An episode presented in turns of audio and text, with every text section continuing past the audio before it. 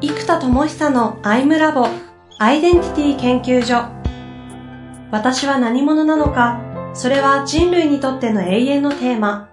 15年の歳月をかけ開発された統合された究極の私と出会える技術アイミング。不確実性の時代を生きる次世代リーダーのためにアイデンティティの本質について語り尽くします。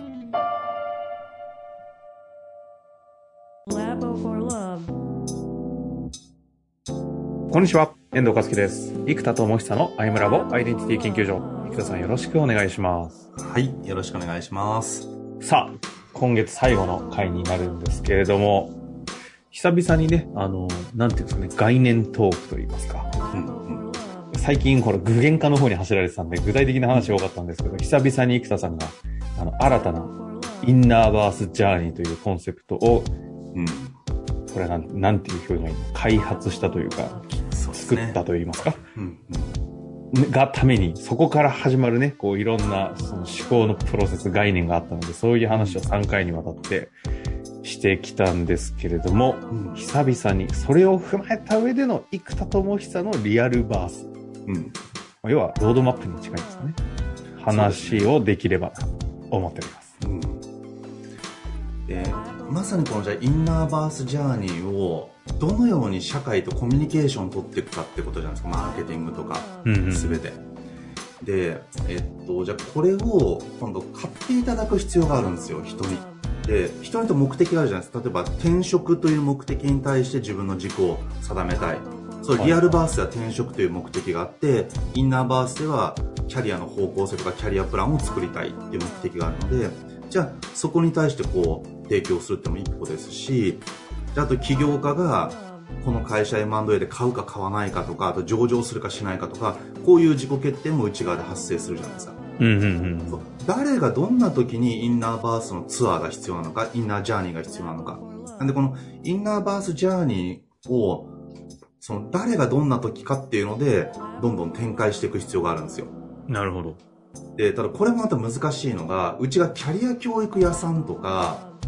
なんかどっかに特化するわけじゃなくってインナーバースジャーニーの HIS みたいな感じでなんかマチュピチュツアーもあればディズニーツアーもあれば鎌倉ツアーもあるわけですよ、うんうんうんだからその、誰がというよりは、もうインナーバースジャーニーなんだみたいになっちゃってるわけですよ。人類がをやってる生田さんですからね。そう。だからこれで結局またぼやけちゃうんですよね。ああ。そう。確かにね、キャリアとか転職ってとこにもう絞っちゃえば、すぐできる話ですよ、ね、もっと早いんですよ。もっと早いんですよ。かつそこニーズもあるし、うん、今流行ってるビジネスなので、うん、もう圧倒的な USP で勝負かけられるんですけど、えっと、結局何を、こうやらんと。そうそう、まあ、やってもいいんですけど、あの、エッジを立ててもいいんですけど、やっぱり、プロダクトアイデンティティが今、インナーバースジャーニーにもう一回移ったので、インナーバースジャーニーの第一弾、キャリアジャーニーみたいなことを作ってじゃあ内なるオイルと原油と原石を磨いて今ある既存の原油と原石があるのでまあそれはもう精油されてるものと宝石でもいいですよね。すで、うん、にパフォーマンスが出てたり情熱があったり職能として機能してる、まあ、宝石と精油がありますと。でそこに対して原油と原石を掘り当ててもう一回それらを使って自己という概念を再構築するんですよ。自己概念を。なんで自己アイデンティティは、こうやって自分の中で開拓した素材で作り上げる粘土人形みたいなやつで、いつでもこの概念は内なる世界で作り直せるわけですよね。で、その自己像に基づいて、まあ、自己像がない方がいいって考え方もあるので、それはそれなんですけど、えー、まあ、それで現実の社会アイデンティティを構築していくわけじゃないですか。で、うん。まあ、これをやっていくんですけど。横やりしてもいいですか？なんか今の話を聞くと、そのキャリア開発がダメとかいいとかじゃなくて、キャリアとかのそういった内的資源開発と、生田さんの概念で言うの、を使っ、キャリア市場とかに使ってる場合って、生田さんの理論で言うと、生田さんの内的資源の開発って、私も一回セッション受けたことありますけど、まあ、どこまで掘らせるんだよっていうぐらいずっと行くじゃないですか。聞いたことねえよっていうぐらい、いやいやいや、死んじゃうんだけどっていうぐらいに深度が深く行ったり、上に高く、あの、もうちょっと酸素ないんですけど、みたいなのやると思うんですけど、なんか世の中のキャリア開発におけるインナーバース的な開発のものって、なんかそれこそちょっと天然ガスちょっと抜けてるぐらいの、いわゆる強みぐらい扱って、それでリアルバースの世界戻ってやっちゃうみたいなのに対して、こう、なんかそこの差ありますよね、というのを今す、ふとすごい思いました。そうですね。つまり資源開発のレベル、つまりストックのレベルなのか、フローとして、ちょっとここが強みだって掴んだ感じなのかの違いがあると思いますね。だガスとかだとスースー抜けていくじゃないですか。うん。あのストックにならない感と、生田さんの場合、精油なんで保存できとくじゃないですかっていうこの違いも、すごく世の中のこ、この何市場っていうのかわかんないですけど。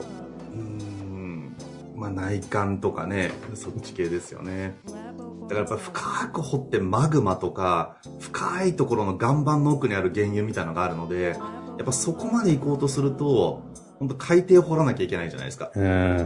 ちょっとその辺を、砂場をスコップで掘ったくらいじゃ出てこないんですよね。しかもある程度の、それこそ前回の回の内なるコンパス。うん。コンパス、内なるコンパスを手にするための、潜るためのコンパス道具もないと、ちょっと怖くて、掘れないですよね。そうですね。葛藤を統合するメソッドというかがないと、葛藤出ちゃうとめんどくさいので、やっぱ確実に統合できる再現性と確実性の高いメソッドが、やっぱり、あとスキルですね、傾聴者側の。うん、スキルね。全然、スキルも入っちゃいますよね。うん。という横やりでした。はい。うんうん。そんな中で。そうですね。で、まあ、このインナージャ、インナーバースジャーニーを通じて、まあそういう、要は深いインナーバースのジャーニーで、内なる資源開発のレベルをやるじゃないですか、うんうんうん、でこれをだからキャリアとかなんとかに特化するバージョンも1個のインナーバースジャーニーでいいんですけどもうちょっと全体をどうしたらえっと、まず買ってもらえるかなんですよ。入ってくんないと始まらないじゃないですかみんな、うんうんうん、で結局これで結論、えっと、コンテンツを売るとかっていうのもあるんですけどやっぱ世界観を売るっていうことだなっていうことに行き着いたんですよ。改めて。世界観。そうで、じゃあモデリング対象何かっていうとゲームなんですよ。へえ、ここに来てメタバースになってくるんですね。そう。で、メタバースとかゲームの話になってくるんですけど、インナーバースとリアルバースをつなぐメタバースになってくるわけですね。で、ゲームって、あの、トライアルやる場合もあると思うんですけど、ほとんどの場合、表紙と CM の雰囲気で買うじゃないですか、みんなゲームって。確かに。で、雰囲気で買って100時間ぐらいやるじゃないですか。うん。確かにね。で、しかも、あれネタバレしないようにストーリーも、なんか、隠し武器とか、なんか成長システムの簡単なところとか概要は伝えるんですけど、深いところはやってったら初めてわかるじゃないですか。うんうんうん、ドラクエ3買うときに転職っていう仕組みがあるよって最初誰も知らないんですよ。やっていくといきなり転職できるようになるんですよ。なので、その先に出さなくていいんですよ、理論と仕組みを全部。なのでゲームの売り方だなと。僕も理論とか技術とか、例えば魔法をね、そのロールプレインゲームの魔法表を全部見て、この魔法があるんだ、じゃあこのゲームやろうってならないじゃないですか。うんうん、なんかその雰囲気で買うので、で、小説とかもそうですね、漫画もそうですよね。ネタバレして中身を知ってたら買わないわけじゃないですか。まあ、ファンは買いますけど。うん、結局その表紙とタイトルなんか雰囲気で読み始めて、映画とかもそうなんですよね。で、中身を知らないのに買うわけですよ。で、教材も全部そうじゃないですか。ね、例えば、簿記1級の中身を全部知ってたら簿記1級の本って買わないじゃないですか。知ってるから。そう。つまり知らないからこれからそれを学ぶために買うんですよ。だけどほとんどの商品っていうのはその商品の価値がわかるから買うじゃないですか。で、わからないのに買うっていう商品なんですよ。この物語とか理論とかって。だからそもそも分かるように LP を作るというのが不可能なんですよ。なるほどね。確かに。ということは、分からないけど買うっていう心理じゃないですか。うんうんうん。なので、もう最近はあれです、もう LP の開発を、なんかスクールとかそういうの全然見てなくて、ゲームのページばっかり見てるんですよ。世界観で買うから、その世界観をゲーム風にする。で、で、これがやっぱりまたメタバースって概念ともリンクしてくるので、で、今ちょうど N ビーストっていう霊獣の進化系までが全部揃ったんですよ。うんうん。これだから結局進化系まで全部書いたので、ものすごい工数だったんですけど、1年ぐらいかけて作ったので、そうするとポケモンみたいな N ビーストのキャラクターが16体いるんですよ。え、エネ、エネビースト？N ビースト。え、エネビーストの話ってこれまでしてきましたっけ？したかな？いや、してる気もしなエネビくもないですーストっていうキャラクターを、ね、16個開発したんですかもう16体いるんですよ。エネカラーの。キャラクターが、こう、はい情熱のライオンとか、うんうんえー突破の際とか、覚悟の虎とか、いるんですよ、その16体。ああ、昔のあの、本。そうそうそう、相性の取説の、あれのキャラ版があるんですよ。で、しかもこれが、卵から生まれたばかりの赤ちゃんで、えっと、幼獣、えー成獣、まあ、青い成獣、で、大人の成獣、で、覚醒1、で、ここは霊獣なんですよ。で、覚醒には真獣になるっていうところまで、全部、もう、あの、絵も全部揃ったんですよ。マジで？そうなんですねむっ。ちゃ大変だったんですよ、え全部揃えるの。で、これが全部揃ったので、ちょうど今月。ポケモンじゃないですか。そうリアルポケモン。で、これが結局メタバースで、そのキャラを育てると、リアルバースの自分のエネルギーが上がるわけですよ。うん内なる霊獣を育てると。うんで、アセスメントすると、自分の、えっと、霊獣の強さとか、まだその卵だよとか、これは覚醒してるよっていうのがわかるので、じゃあそうするとそれを育てる習慣を日々、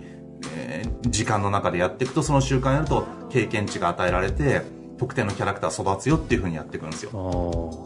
で、そうすると、インナーバースとリアルバースの区別がなくなってくるようなメタバースが出来上がるんですよ。で、もともとメタバースって、リアルと現実の区別がなくなって、その世界で生きてるよみたいなことを目指しているので、もうまさにこれなんですよ。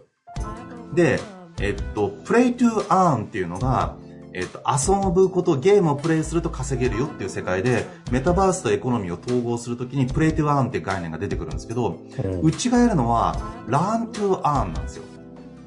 ああ。こ稼ぐたの、めに学ぶ。えっと、いや、え逆っと、そう、学んだことが稼げることになるってことなんですよ。あつまり、人材開発の技術をここのコーデミアで修行しまくれるじゃないですか。で、その修行しまくったら、アイダモンっていう、うんウェイクフレンスパークの方でエコノミーになるんですよ。稼げるようになる。あ。うんうん、うん。そうすると、ここで学んで、ここで語って、ここで稼いでってやると、もうこの空間だけで人が生きられるようになるんですよ。で、 innerverse だけで生きる人が、えっと、今、 insight guide と呼んでるんですけども、まあ、昔メタマーと呼んでる、メタマも insight guide の一個なんですけど、 insight guide ね。わかりやすいですね。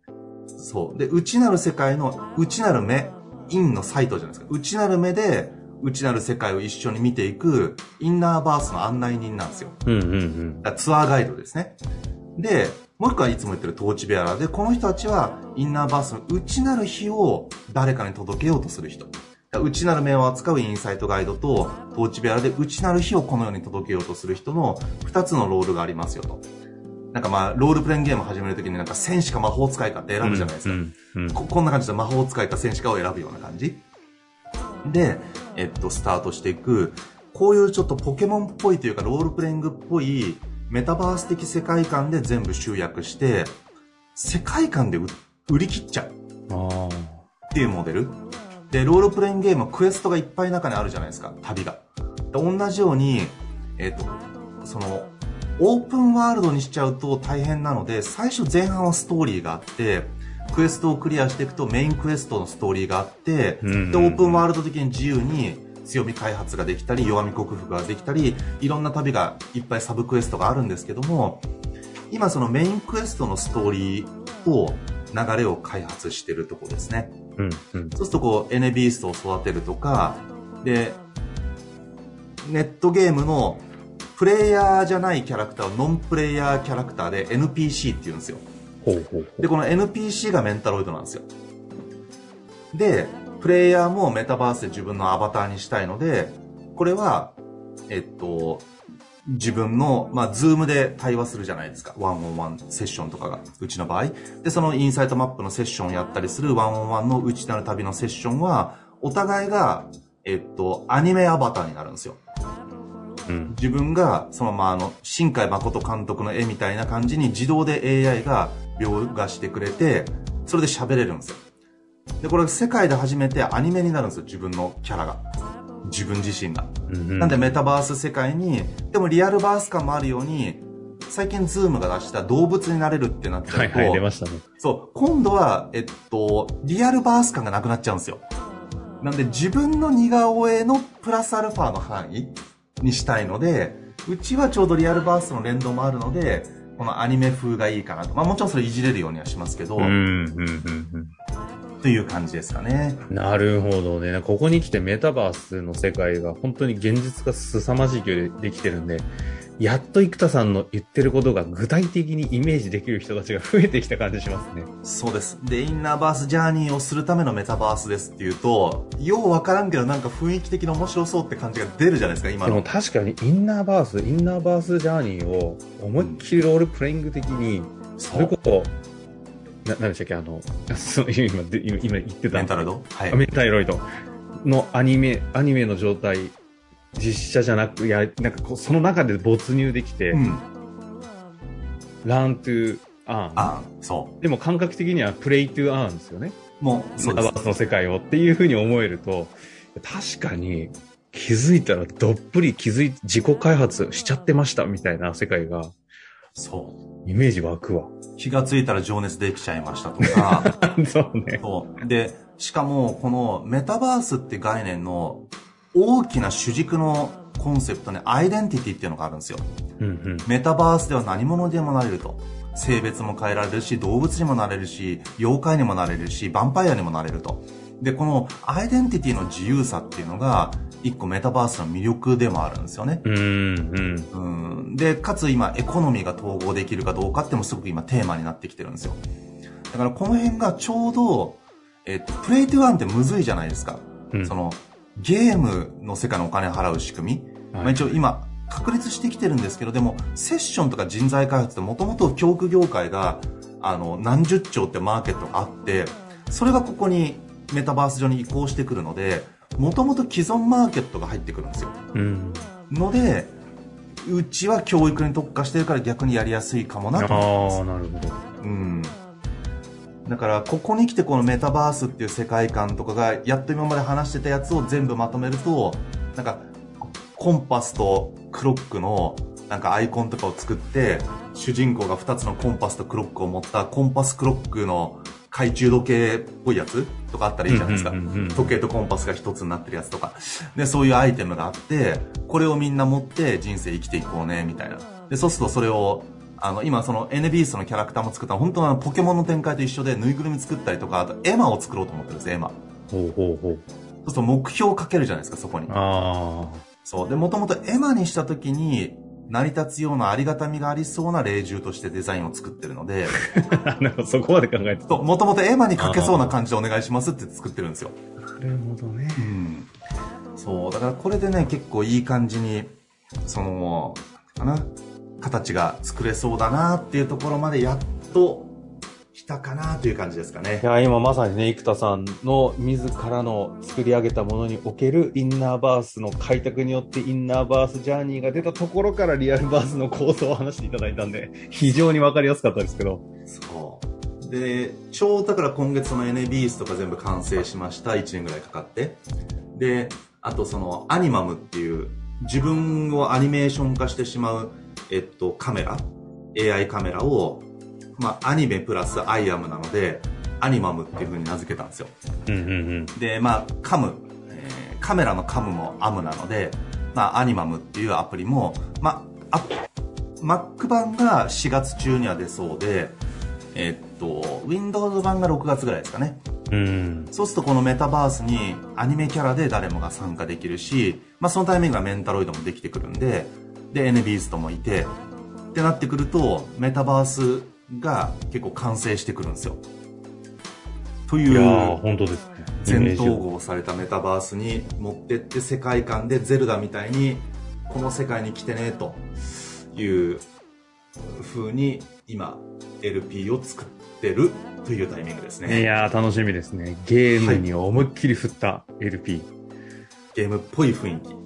ぽい。はい。ちょっとできたらぜひ、あの、早めに教えていただいて、そうですね。このね、リスナーの方含め皆さんにね、ちょっと報告したいなと思いますので、はいもう近々できる予定ではあるんですよね。近々できる予定でございます。あじゃあ楽しみにしております大変だけど。は